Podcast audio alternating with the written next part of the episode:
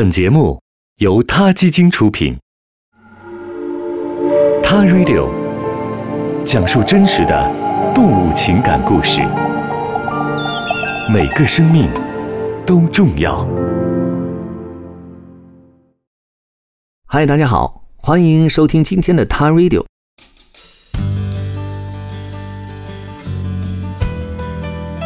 人类通常认为类人猿不会游泳。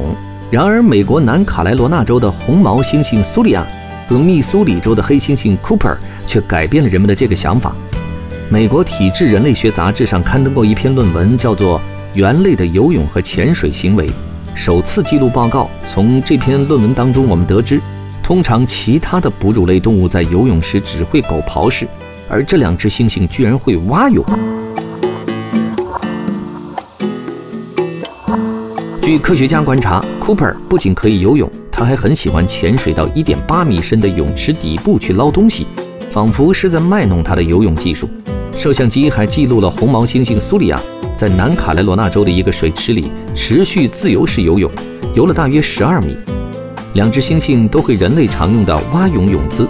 但它们俩的泳姿稍微有点不同。Cooper 用两条腿一起同时蹬水，而苏里亚则是两条腿相互交替扑腾着蹬水。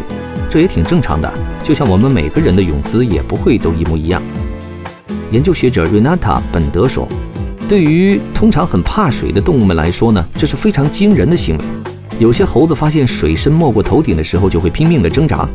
动物园里的猴子会很容易溺死在水中，所以一般工作人员都会用围墙把它们跟水池隔离开来。但是这两只猩猩不仅不怕水，游起泳来还有模有样的。”科学家们相信，类人猿和人类的数期祖先可能丧失了游泳的本能，随着时间的流逝，开发出了别的过河的策略，比方说直接涉水过去，或利用天然的桥梁等等。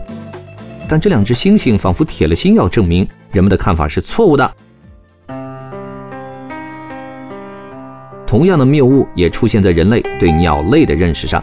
人们总认为鸟在飞行方面可是专家，它们可以在空中自由地飞翔，来个急转弯也绝对没有问题。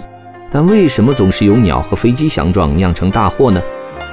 美国农业部国家野生动物研究中心和印第安纳州立大学以及普渡大学的科学家研究发现，鸟儿其实根本没有速度感，它们只会参考一条路上的平均车速来决定何时该从地面起飞，避开车辆，而对车辆真正的速度是完全无感。二零零六年，加拿大魁北克大学的皮埃尔和麦吉尔大学的西蒙一起在法国工作时，观察到了这样的事情：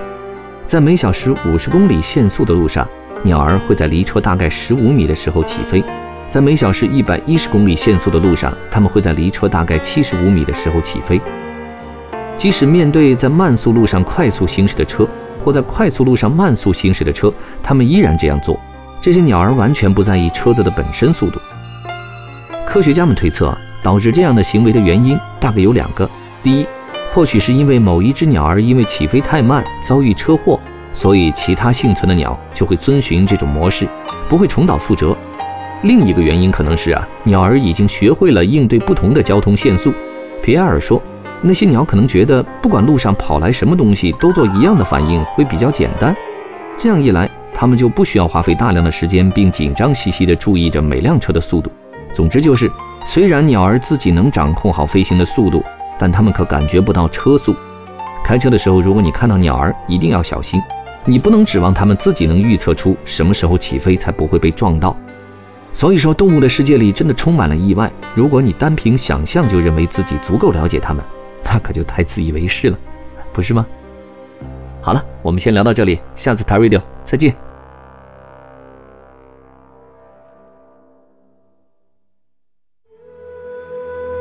他 Radio，中国大陆第一家动物保护公益电台。在这里，我们讲述动物的喜怒哀乐，尊重生命，善待动物。他的世界，因你而不同。